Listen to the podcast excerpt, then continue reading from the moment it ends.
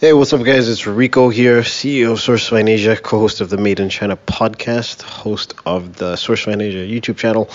And in this podcast, I had a chance to catch up with China Mike, um, or Chang Mike as he's now known as, and uh, we were just talking about what we did during Chinese New Year. So, as you guys have probably guessed by now, because I've probably mentioned it a few times in the podcast and, of course, on the YouTube channel, I spent a month in Manila in the Philippines during Chinese New Year. Um, it was a little bit of a work slash vacation, and I was just talking about my experiences there, um, the people that I met, the type of entrepreneurs that you can meet, the differences between um, in my opinion, uh, places like Manila and the Philippines and China. And then Mike, of course, did his thing during Chinese New Year, which is usually to come out to China with a bunch of um, professional, ex professional, um, and semi pro basketball players to play in tournaments all over the country. So we talked about that. So it's a little bit of a wild ball update. If you guys have been uh, long time listeners, listeners of the podcast, there's two episodes that we've done on wild ball. I can't remember the exact uh, episode numbers. I think one is episode 14. Um, and another one would be more recent, but definitely have those in the show notes. So check them out on the website. Um, yeah, check out the YouTube channel. We've got a lot of interesting content coming through the pipeline. Um, the last video I think I did was China versus other Southeast Asian countries for manufacturing. Uh, which was just a it's a common question I get asked a lot of times as people want to know is it better to go to China for their product, or is it better to think about going to some of the surrounding countries like the Philippines, like Indonesia, like um, Vietnam, or Cambodia? So definitely check that out. And uh, without further ado, enjoy the podcast. Also, by the way, um, now we're now available on Spotify. So if you want to listen to podcast on Spotify, if that's how you consume your podcast, then check us out there. Cheers. I don't want to be a product of my environment. I want my environment to be a product of me.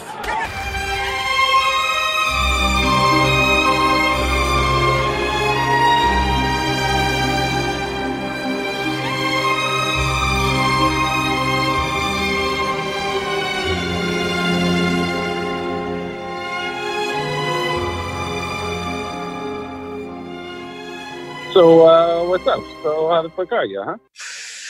Hey, how's it going over there? Sorry, man. I'm in uh, some western suburb of Chicago. They got all these little like downtown areas in and around the uh, train stations that kind of look, I don't know, we call them like old towns, mm-hmm. you know, kind of like old school buildings and a bunch of storefronts and, you know, cafes and brew houses and stuff like that. But this one's pretty, it's pretty nice over here, man. A lot of, a lot of artsy shit, you know, the theater that puts on plays and, um, all these little uh, performance troupe uh, locations, and it's pretty cool. You, you mean like uh, improv people? Yeah, yeah, little improv groups or like uh, artistic um, expression, dance, all kinds of nonsense over here. Seems like a little bit of an artist community. Cool. Yeah, I mean, I'm just my first week, official week back in office. I was I came into office on Saturday, Saturday, but you know, first uh, weekday was Monday. Uh, just got back from the Philippines less than a week ago. So, How is the transition staying somewhere like the Philippines, which although I have not been, I know what you were doing in Manila. I know a lot of people out there, and I know the kind of vibe that is in, you know, Chiang Mai is similar in, you know, is different, but has a lot of similarities to Manila. So coming back to China and how the way things are there, how, how are you doing? Uh, well, first of all, that was the longest mentally, time emotionally. Uh, mild depression, suicidal thoughts. Um, first of all, that was the longest time that I spent outside of China since I moved here. You know. Um, wow. So, so that was four a, years, huh? Yeah. So one month, a full wow. month out of China. So I actually kind of like yeah. completely forgot what my life was like in China. Like I literally forgot. You know, it was like I I got so immersed in in Manila life that yeah I, I completely blanked out. You know, so when I got back, I was like, I remember when I got back, it was pretty late. It was like three o'clock in the morning, and I walked into the apartment, and then you know, I just was like, oh yeah, this is oh, you know, it was like you know, reality kind of hit. Even I think the first thing that hit me was like just dealing with uh you know getting a getting my DD and stuff like that. And I was like, oh okay. Uh, And then I was like, all right. Uh, then then I wanted to check because I started using like Facebook and stuff because that's how pe- people communicate in Manila is like Facebook Messenger and sometimes Instagram. And I wanted to check a message that I got because I got a notification, and you know you can get the notification without the VPN being on. So I go there and I tried Yeah. to open it. I was like, oh, I have to connect to the VPN, and then my VPN had expired because I wasn't renewing it because I wasn't th- using it. Um, and I was just like, all right, so we're back in China, you know, VPN struggles, you know, stuff. and then all right. Basic basic life functions are gonna take a little bit longer. yeah, so then I mean, I think the thing that I did just to make myself like jump back into it because I arrived on Thursday. Friday, I slept. I think the biggest thing that hit me though was like when I woke up, I slept like half of the day because I Mm. arrived so late, and then when I woke up, just looking outside, I was like, the, it was just gray skies, and it's it was relatively cold. So then I was like, that was the thing that hit me the most because man, like I don't know if this is specific to Manila. Like I've never seen such beautiful sunsets and such beautiful uh, sunrises ever. Like So I haven't seen that, and I've been to the fucking Serengeti in, in Africa. Like, um, those are beautiful, like sunsets as well. Like in in uh, the, the the plains, whatever. But I mean, that was just like like I'm talking about like a deep orange sunset, like beautiful, beautiful stuff. So like that coming from that, and then I when I woke up, it was like gray skies. I think that was the biggest thing that hit me. I was just like, yeah. this weather. Like I'm not gonna see that type of sunset for like a minute. You know, I'm not gonna see that that sort of blue sky with the sun for a while.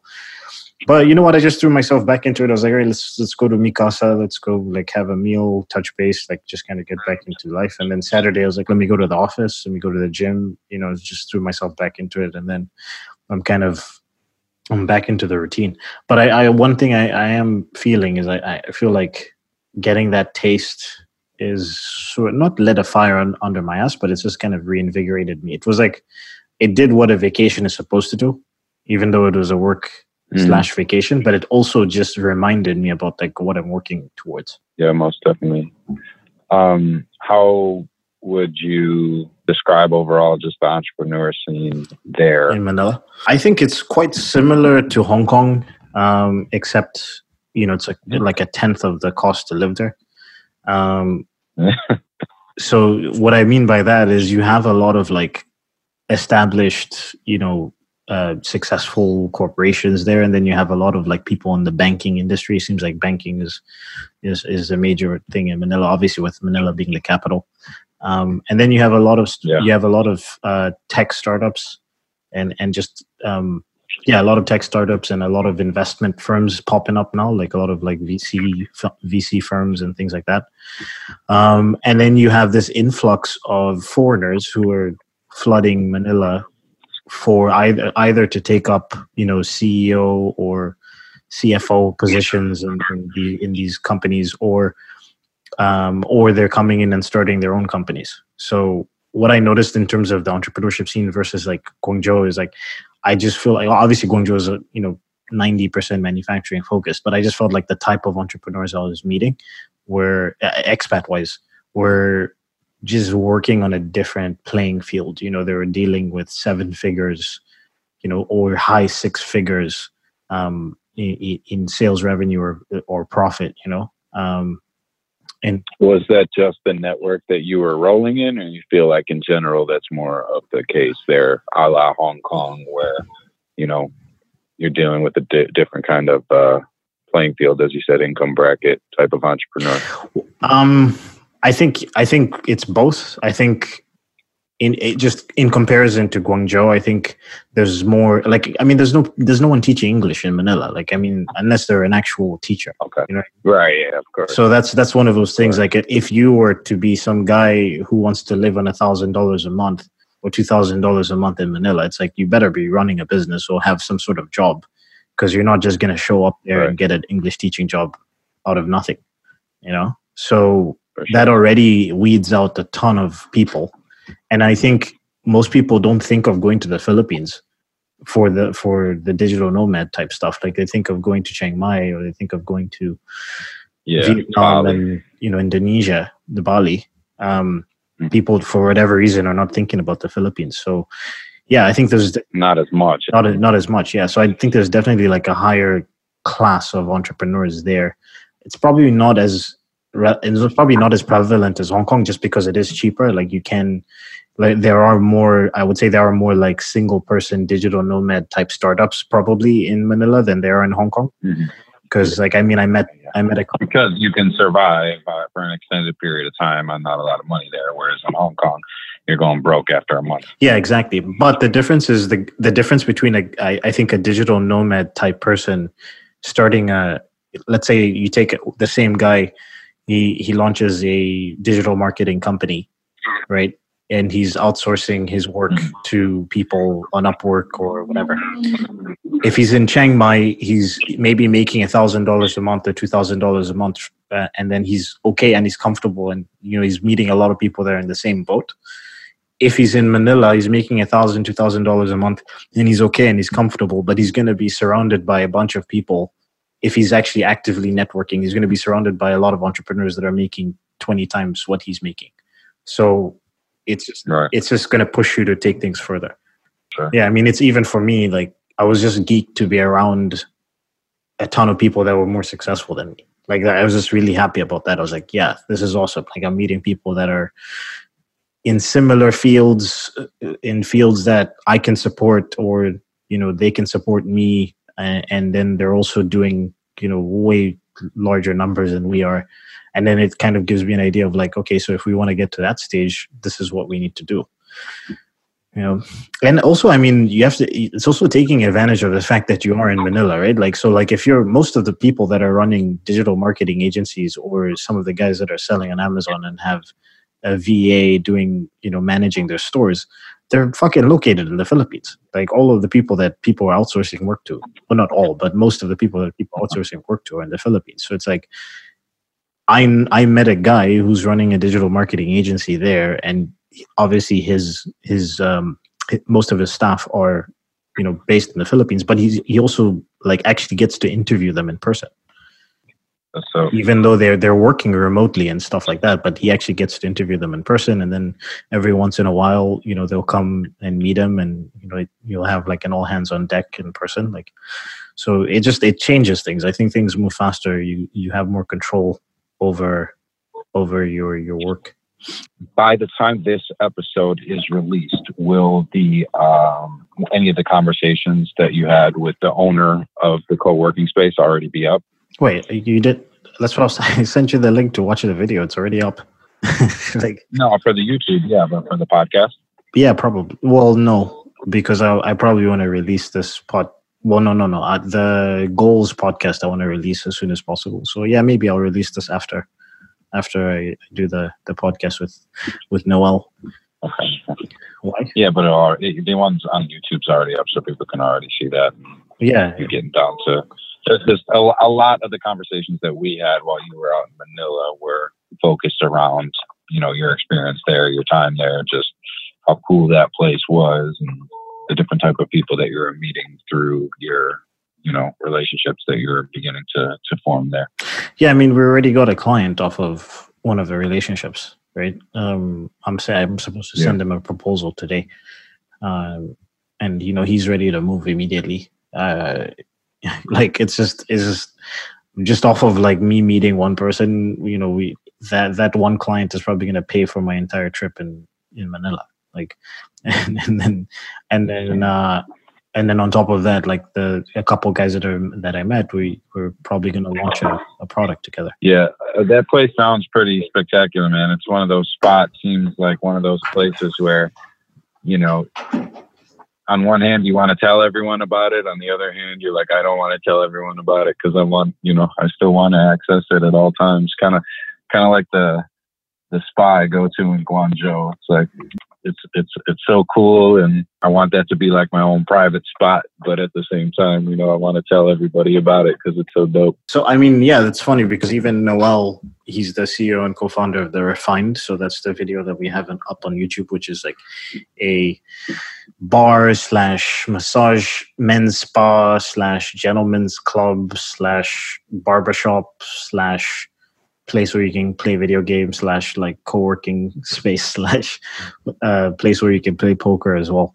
Um, so check that video out. And he was saying the same thing. He was like, you know, it seems like at this stage now the secret's out. Like there's a lot more people flooding towards Manila. Um, and you know mm. they, they joke about like don't tell anybody. And i felt like that when i was there. I was like i was telling harrison i was like yeah maybe i shouldn't talk about how awesome this place is on the podcast. Like, like i was like maybe i i always say that about osoto man because every time i show up to osoto and i can't get in because it's it's at capacity i'm like man I wish the word never got out about this place. It could just be my own private little playground. Yeah, yeah, but at the same time, it's like, yeah, I can't, I can't necessarily. It's it's a it's a catch twenty two, right? Because the more expats we get over there, the better it is, right? Um, it's just kind of like you want the people to find it organically rather than just like a bunch of people showing up, you know. Like, but but yeah, when we do, they do need more people there. They do need more expats. Like even I was talking to the, to those guys, and they're like, yeah, they they're building a community, and they want young, you know, uh, ambitious entrepreneurs to to to to be there and like you know develop the community. So that's why I felt like I was very welcomed as well with the guys that I met. Like they seemed to be like genuinely excited with the idea of me moving there, and then even like to the point where on my last couple of days, they were like trying to get me to commit to a date I was like, I was like, yeah, I was like, man, like I can't do that. I have to go back and like deal with real life in China for a bit, and then you know we'll figure it out. But I'll definitely be back as soon as possible. Yeah, for real. I'm trying to go back with you, man. Check it out. Yeah, I mean, I, other than that, I mean, let in terms of the lifestyle, just to close it off, like eh, you know, I the reason part of it also reminds me of Hong Kong because from a partying perspective or just a, a, craziness perspective, like Hong Kong has, it's like an adult playground, right? Like it's a, it's the same thing, yeah. same thing in Manila. Again, it's just like one tenth the price, so your money just goes so much right. further. Like I was hanging out on rooftop bars every other day, like uh, you know, and it's like know, you go to a rooftop and you order you know, like paella, Spanish paella, and maybe a some sort of appetizer, and then you get like a couple cocktails, and your bill comes out to like forty dollars total. It's like it's just you're just like, oh my god, how is this even? Yeah, how is this even fair? Chiang Mai level. Yeah, in Hong Kong, you spend forty dollars on a you know on a street meal. yeah, exactly. So yeah, I mean, uh, like oh yeah, I want to. I guess I'll do a little bit of a breakdown of the how the city unfolds. Like the biggest issue with Manila is traffic. Uh, it's crazy. It's ridiculous. Like something that would be ordinarily a five minute walk um, if you're crossing the bridge from Mandaluyong into Makati. It, literally, there's a bridge there that would take five minutes to walk across, but that bridge was under construction, so you had to take another bridge. But even that was like maybe 10 minutes. But with traffic, it was like a fucking 30 minute journey you know? Like it was like you're like i can literally see my destination and i can't get there because there's all this traffic. Um and so the the city kind of breaks breaks down into five major cities. I don't remember into five major sections. I don't remember all of them but i remember mandaluyong is a major one. It's kind of it's kind of north uh, and then makati which is kind of like the old downtown area um, and then the what is what is that like? I'm just just curious for the sole fact that Makati is a popular um, destination in in in Hong Kong yeah. certain days of the week. Yeah. In terms of oh, it's the uh, same. I, I, can see why they named. I can see why they named Makati Makati in Hong Kong. They named it after Makati yeah. in, in in in in Manila but like it's a, it's a certain yeah. section of Makati, like specifically the place is Burgos Burgos Street. Um, okay. Burgos Street is basically like that strip in Wan Chai. It's kind of like the same thing, except uh, just on a different level. Like it's like just time, of, times of debauchery of, of, debauchery, just times ten. You know. Um, oh wow, wow, that's saying something because you know for those of you who have been to. Uh, Wan Chai, it can it can it can turn up. Yeah, yeah. No, Burgos Street is Burgos Street is something else. Um, so then yeah, but then there's also like a newer areas of Makati, like the Bel Air area where it's more residential and new condos and, and um, some of the some of the banks are located there and stuff like that. And then BGC is like the Tianhe, you know, Liede area. It's brand new. They planned it out. The roads are bigger. The sidewalks are bigger. They have one-way streets to control traffic. Like there's barely any traffic in BGC. Like uh, once you get into BGC, it's almost like being in a completely different city. Like, um, but it's very small, and I felt I felt I mean I liked it. Like if I if I moved to Manila, that's probably where I would stay. Um, but I felt it wasn't as cheap. Like I mean BGC's pricing was maybe a little bit cheaper than China. Like yeah, slightly cheaper than China, but I mean drinks are cheaper obviously, but like food wise, like if I went and got like a uh, you know a steak or something like that or even a salad like i felt like the prices weren't that much cheaper than china um, there are certain foods that in china are just ridiculously expensive just because i guess they have to import things like yeah. but you know it, it was like oh okay this place isn't that cheap but accommodation is, is still relatively cheap and then i also felt that bgc is kind of like uh, it's like a curated version of the philippines like you don't see poverty. You don't see any dirt or uh, any uh, like uh, trash or whatever. So, like you said, it's the it's the Newtown Liede. Yeah, the, of there are no homeless people. Manila. Which is just like it's. I mean, that's just not true. There's homeless people in Manila. Like, so like the, the thing that I like about Makati is it's a little bit raw. Like, I stayed in this place called the Gramercy. So if you guys Google the Gramercy, mm. the Gramercy is like probably one of the best buildings in the city. It's right, unfortunately, attached to a Trump Tower. but like from most from most sections of the city, you can see the Gramercy, and it's fucking amazing. Like I have a video on YouTube at the beginning of the last video that we released, not not the um, not the current one, but the the previous video, which I don't remember, but I will we'll link it up in the show notes. At the beginning of that video, I'm recording as I'm sitting like on the you know the rooftop swimming pool area and then i showed that area. It's really really amazing like really amazing building. But as soon as you walk out like if you walk out of that building three minutes later you're to see homeless people asking for money like lying on the street.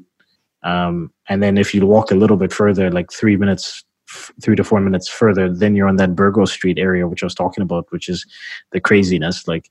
So makati is like you have wealth mixed in with poverty and for me that felt a little bit mm-hmm. more authentic and real but at the same time yeah. if i'm living there i don't know if i necessarily want to walk out of my apartment and then be thrown into that craziness you know right yeah but uh, how how how is it in terms of safety especially compared to somewhere like hong kong uh, I mean, you know, there's way.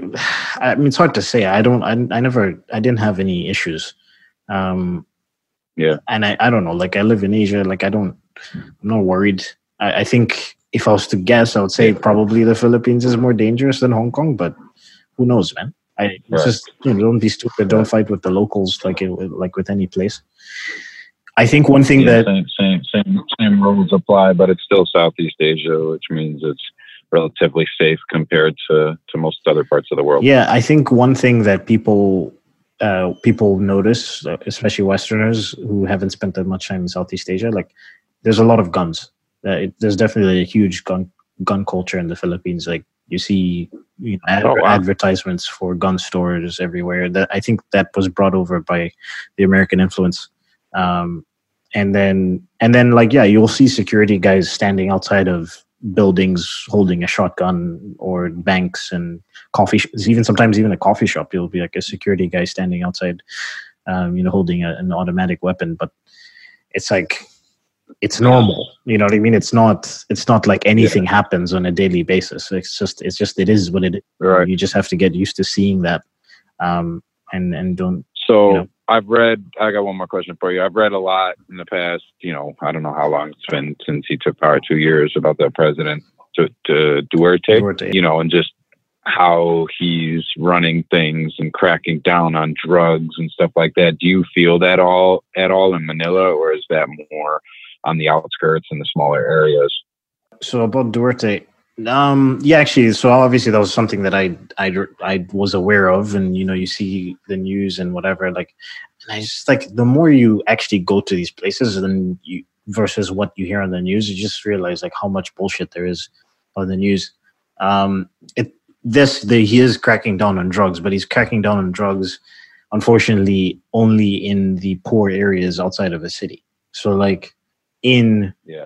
in Manila, I mean, I met people like you know who uh, you know they take they partake in in in these uh, in in mind altering mind altering altering substances. Um, and yeah, I mean, they were not worried about it. Like, no one stressed about it. I mean, nightclubs, there were people literally doing that stuff in bathrooms and shit like that. And no one in the city is worried about it. It's the, he's going after poor people, unfortunately. So Okay. Yeah. Yeah, or political opponents, stuff like yeah, that. yeah, yeah. you know, it's so politics. Interesting. So yeah, Interesting, man. Well, I cannot, I cannot wait to come and uh, check it out, man. It sounds sounds pretty dope. yeah, Um, definitely want to check out the Gentleman's Club uh, co-working space and yeah, and see the the beautiful skies. And yeah, man, sounds sounds sounds awesome. Yeah, I mean, you could pretty much do anything there. Like, you, if you want, you could just be, you know, hustling, grinding, entrepreneurship all day, or you can also just be like partying, you know, every day of the week, or you could fly out to the islands. That's another thing that um, one of the guys pointed out to me. He was like, just to, just think about like being in a situation where you're living in a city that's as vibrant as you know, like in New York or whatever, but on the weekend for you know 150 bucks return you could fly out and go surfing you fly out for like an hour and a half or two hours Yeah. and go surfing and hang out you know and Yeah, for sure. I mean, that's that same situation in Bangkok. You know, yeah yeah and similar, similar. and and of course the the language like the gap that's the other thing is like i mean it's so westernized like it's so crazy i, I think it's because of uh, apparently the us saved manila in, in one war i mean the philippines in, in a specific war. And then because of that they they were able to set up a ton of military bases there. I think it might have been world war ii Right. and then they helped them uh, restructure their government. So there's like that's what part of the reason why English is is the main main spoken language, but even the way their schools are structured, the way the government is structured, uh, you know, the a lot of the restaurants, a lot of the food that they eat, even like local chains are very much American Americanized or American influenced. And even like you go into like 7-Eleven. I mean, I've been to 7-Eleven in Hong Kong and I definitely didn't see as many like American snacks and drinks and Type snack. Yeah. Yeah. Was it you or somebody else that was telling me they got like TGI Friday? Yeah, they've got- yeah. and, and Outback, and all Outback Steakhouse, TGI Friday. Um, I was trying to think of this. Buffalo Wild Wings, and all that. Every uh, almost every chain that you could think of, like, and I mean, Harrison pointed out one specific chain. It was like a steakhouse that he was like, dude, it, in it's it's in New, it's from it started in New York, and it's not even like a crazy chain in the U.S. It's you know, it's kind of like a niche steakhouse, and it's in the Philippines, and you're like, why, you know? And you know, it's just because they just have that that influence there, you know. Um, there's maybe, maybe the owner thought Philippines was dope and wanted an excuse to be there. yeah, uh, there's Tim Hortons, which which was crazy for me because I hadn't seen Tim Hortons in fucking four years. Uh, Yeah. Tim Hortons coffee, like, and you know, it's just it's just it's a, That's a that's a Canadian thing, yeah, isn't it's a? Canadian coffee chain. It's a number one. Canadian Yeah, yeah, It's just like, yeah, I mean, yeah, you can ba- you can basically it's as close to living in a Western. It's as close to li- living in the West as you can get in Southeast Asia. I would say, Yeah. and then the the people and you know the people are. It's again a perfect blend of Asian culture and Western culture, and of course, and of course, the women are gorgeous and amazing. So you know, it's like the only negatives really are traffic, and then um, I I think I you know no disrespect, but like people are operating on island time, and uh, my editor, our editor Casey's listening to this, and he was he was the one who said it. So so Yeah. so I mean, it's just a reality. But you have to just factor that in. I was talking to some of the entrepreneurs, and I was like, "How do you deal with that?" Like, because you know, I've noticed, I, I've you know, when I was trying to meet up with certain people, um, you know, be like, "Hey, let's meet at 7.30. and really, seven thirty meant eight eight thirty. You know, um, Yeah. So, so you just for sure, for sure. it was frust- Yeah, I experienced that when I when I lived in yeah when I lived in Spain. I experienced that, but they were even later than eight thirty to a seven thirty meeting. But you know, you you you learn how to adapt to to the to the different scenarios when you're when you are somewhere. It doesn't even become a negative after a while. It's just kind of It is. It is what it is. Yeah. Well, I mean, that's eight thirty for some. Like, there's some people that showed up two hours late. You know, it's like, and in my like at the beginning, I was frustrated, but then, um, you know, I was like, okay, this is not a disrespect thing towards me. This is just it. It like it happened with so many different people. I was like, oh, this is just what happens. So, I was Yeah. talking to one of the guys. People are on that time, but then if you also said if the traffic's that bad, you also have to It's factor it's yeah, it's it's too. both. It's both because they they might like you might even check Google Maps or Waze and it'll say 30 minutes, but it's actually an hour with traffic. Um, yeah, yeah. so like yeah, things like that, like where somebody would tell me, yeah, I'm 30 minutes away, but in reality they were like an hour away. Um, and then so one of the guys, Yeah, Bangkok, Bank, Bangkok's like that, man. If you book a, a Grab taxi, which is their, you know, Uber, um, you know, in Bangkok, if you're in Sukhumvit, man, and you book a Grab taxi, it might be three or four minutes away from you, but that could take up to like 25 minutes, you know. That three minute estimated arrival, if he's on the other side of the street, man, and he's got to go one block over to turn around, man, you might be there for a half an hour. Yeah. So one of the guys I spoke to, and I was I was talking to him about that, and he was just like, "What you have to do is, if you schedule a meeting with somebody, um, and it's important. Let's say it's a business meeting, and you you you know you've got your schedule for the day, and it's time sensitive. If you if you're worried about them being late, just go to where they are. So that's what he does. Like he'll he'll schedule meetings with people, and then he'll just go to where they are because he's like if if he's relying on them meeting at a mutual place then it's not going to work you know um depending on his his Yeah. schedule or he'll try to set it up where it's like somewhere very close to where that person is so like he'll try to set it up at a coffee shop right next to that person's office or you know house or something like that um or and then the second part Yeah, for and sure. the second part is just factoring in the time. So, you know, if you say, if you really want to meet somebody at 9 a.m., you tell them 7, 7.30 or, or whatever, you tell them 30 minutes earlier. Like you just tell them you know, like Yeah. a, a different time. And then the third thing was, uh, what was the third thing? The third thing was like, let's say you scheduled out an hour for the meeting and then the person shows up 30 minutes late, then you just have to cut the meeting by 30 minutes to keep it short. And, you know, and just focus on the the, the Right. main things that you wanted to talk about. So he's like, you just have to adapt to it. Probably the best probably the best way about it would be to try to get everybody to come to you you know Well, no, because then that creates a situation, like I said, where let's say you're saying, "Hey, let's have a meeting and come to my office," but then you need to go to the gym at three. You know what I mean? And then you tell them that you tell them to come to your office at two, and really they're gonna show up at three thirty.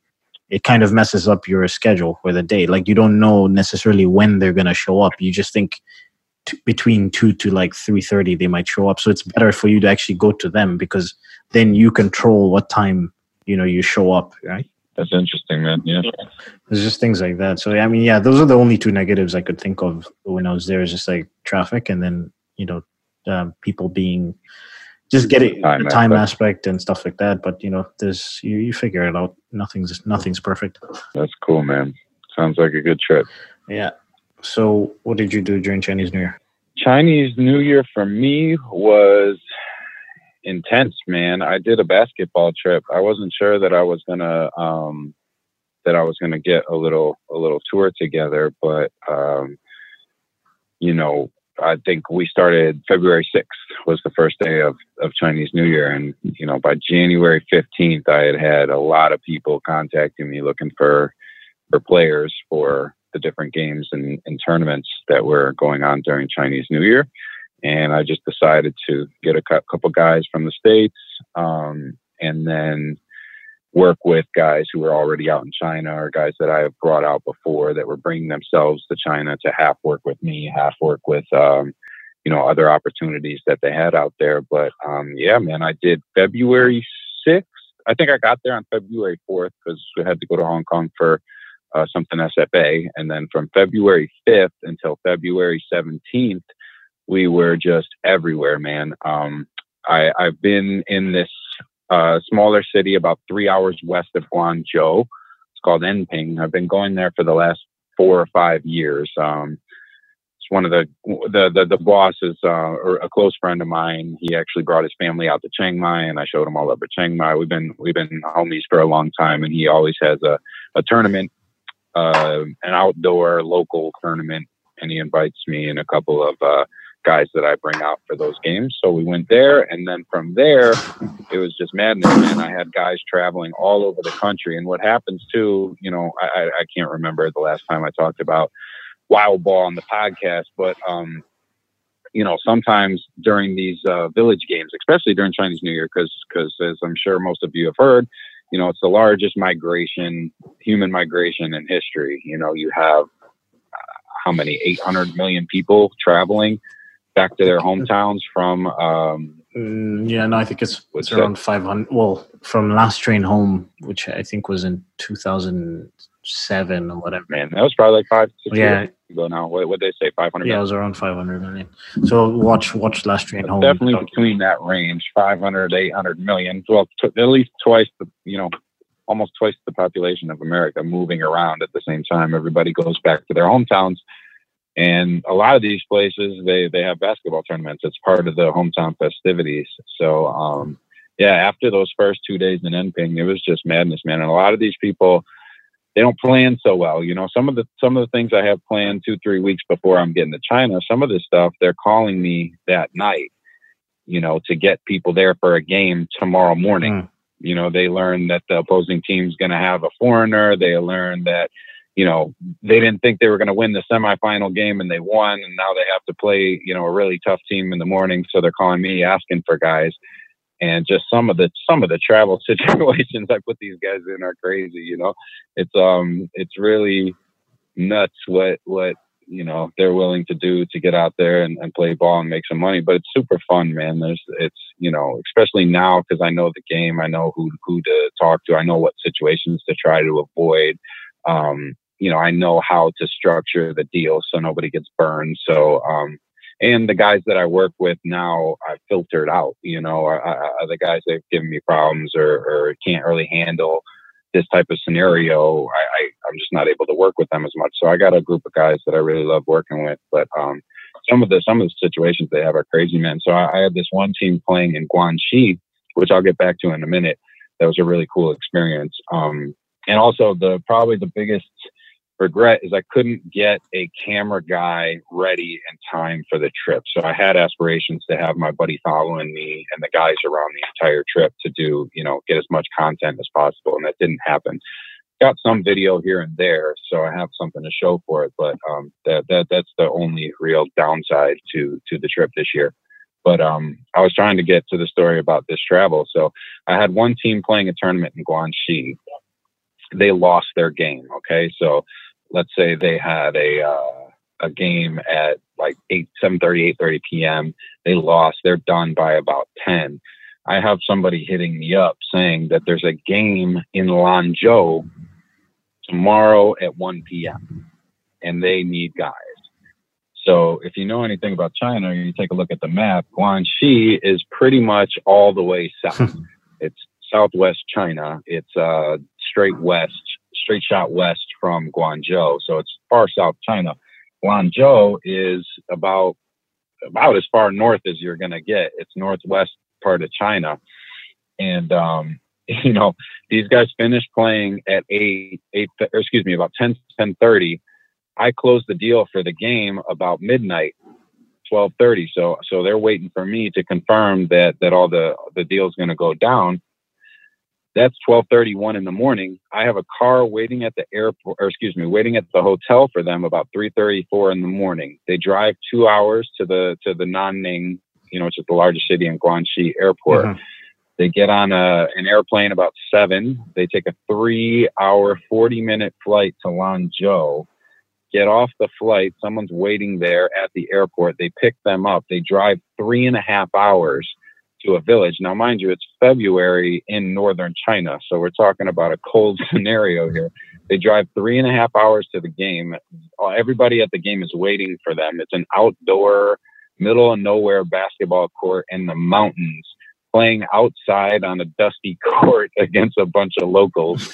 And, um, you know, the, the, we, I have video from the game. It's just, it's just mods, you know, all, all, all the, the Muslim Chinese with their, with their white hats on outside going crazy. It's, it's, uh, it's a real experience, man. It's so, it's so interesting to see all the different, you know, um, cities and, and, and villages that we come across. And like I said, a lot of this stuff is so last minute. And, you know, with that many people traveling, you can imagine how crazy busy the airports and train stations are. And a lot of times, you know, especially if you're caught in an area like Guangxi around the eighth or ninth day of New Year, and then you're trying to get back towards Guangzhou, the, the trains are booked for like five, six days out you know, to the point where they don't even accept bookings. They don't even accept reservations. So you have to get creative, man. If you wanna if you wanna max out and make as much money as possible and jump on all these games, you really gotta get creative with with how you're getting these guys in and out of these cities. Um, you know, it's, it's just this is super busy. 15 days is a ton of fun. Were any of the players there for the first time? Yeah, man. Uh, one guy was work. Well, I guess it was, it was the second time to China, but um, well, yeah, I had a few guys. I had one guy. Uh, he's from Milwaukee. I, he's living in Chicago now. I met him. Uh, really, really talented player. Super chill. It was his first time to China. Uh, he handled it like a pro. Um, he is a pro. He's been in different countries. He actually, I don't want to get too deep into his personal business, but he had a really really horrible situation in um, in a country he was playing in in Eastern Europe. He went out with some buddies and got they got they got attacked at a uh, at a nightclub, hey. and um, yeah, and and yeah, man, it was actually a, almost a near death experience for him. It was fucking crazy. So he's been taking almost a year off to just kind of recuperate. So this was his first basketball experience. So you know he had some uh, you know, apprehension towards traveling abroad, going to a different environment. But, you know, China's pretty chill. So Chinese New Year is a great time to be there. Everybody's in a good mood and, and chilling, you know, and you don't feel under under threat at any time. So he did great, man. He had a he had a, he had a really good time. He played great. Um, it was really good good to work with him. And then I worked with another guy, man, who who um, really was just uh, it was an interesting experience being around them. Um, uh, my buddy Mamadou, he's he's been living in the USA for over a decade, but originally from Senegal, and he's uh he, he's about seven foot five. Oof. So he's a big dude, man, and he's not. He's, what was, Shaq was, Shaq was seven six, right? No, Shaq's about seven one. Seven. Oh my god. Yeah, Mama, yeah. Mamadou's about four inches taller than than him. Mamadou is about the same size as. Yeah, I was about to say maybe maybe slightly shorter. Yeah. So he and he's long. He's kind of uh, wiry and long. So I mean, man, dude, I think I've talked before on the podcast just about how you know we go to some of these villages and some of these places and and we're just mobbed. You know what I mean? Mm. Even me, I'm mobbed. But you can imagine how six eight, six nine, six ten, seven foot, you know, black dudes with you know a lot of tattoos and a certain style are received in some of these villages and it's just like when we were, were, were with him, it was almost to the point where those guys weren't even acknowledged, you know, compared to how it usually is. Like people were really leaving them alone. And, you know, every single person he walked past during the entire time we were there, he was the tallest person they've ever seen in their life. Mm-hmm.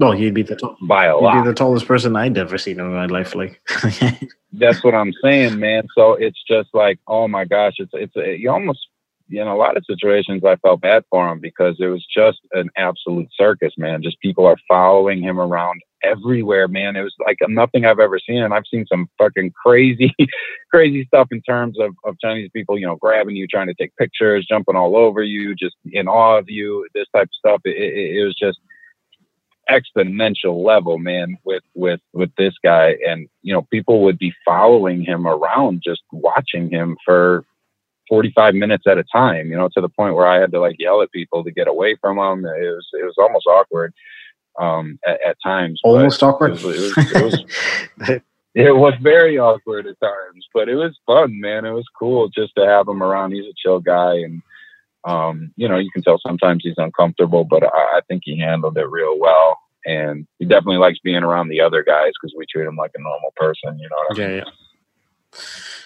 Yeah. But um, I will say about the trip, if I get another chance to to do the same tournament we did this year, which is going on, I think it's like second or third year in Guangxi. It's a really unique experience, man. It's a really, it's a bustling small city. Um, I actually, they actually, the name escapes me right now of the city, but it's not far from a place called Guigang. G U I G A N G Mhm. is the closest um, larger city, and um, it's just bustling, man. There's so many people and so much going on at every hour of the day. It's one of those type cities, and they have a big ass uh, gymnasium, and they have about three uh, makeshift uh, courts outside of the stadium. So there's four to five courts all within proximity, all on this one um, location. It was really nice, man. Outside the courts, they have this giant park with like a kids' amusement park and a, a really nice uh, trees and shrubbery, well taken care of. And it was just cool. It was a really well run tournament. It's really interesting in terms of the the rules of the game. You know, most of the times it's kind of anything goes or two foreigners per team or three foreigners per team, but this one has specific rules where you get three foreigners, but only three non-locals, but only two of them can be on the court at the same time.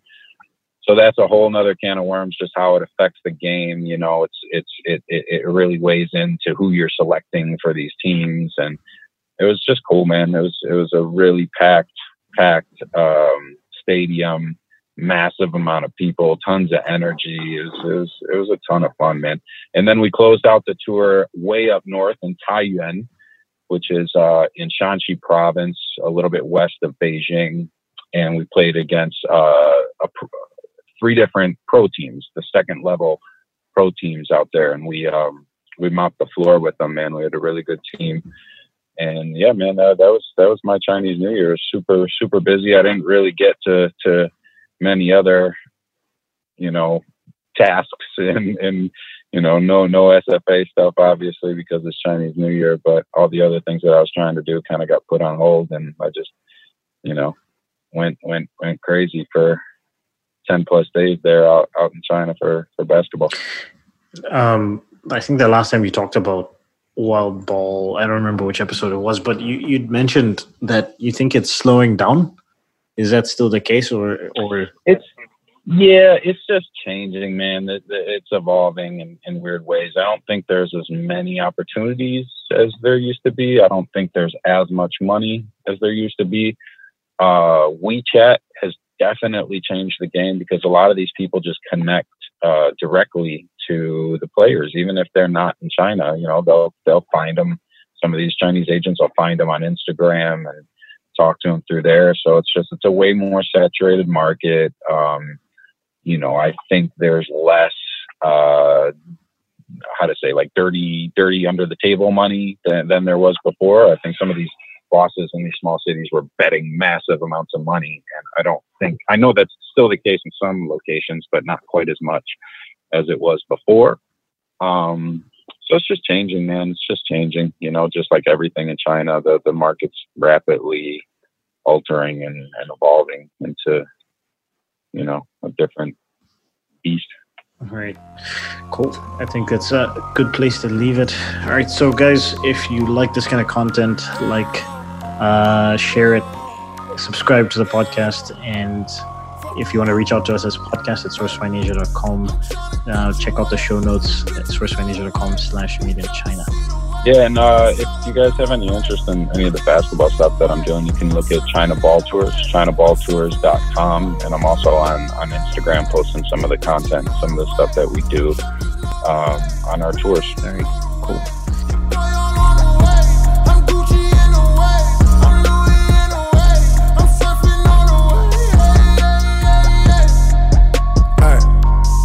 Surf surf, nigga.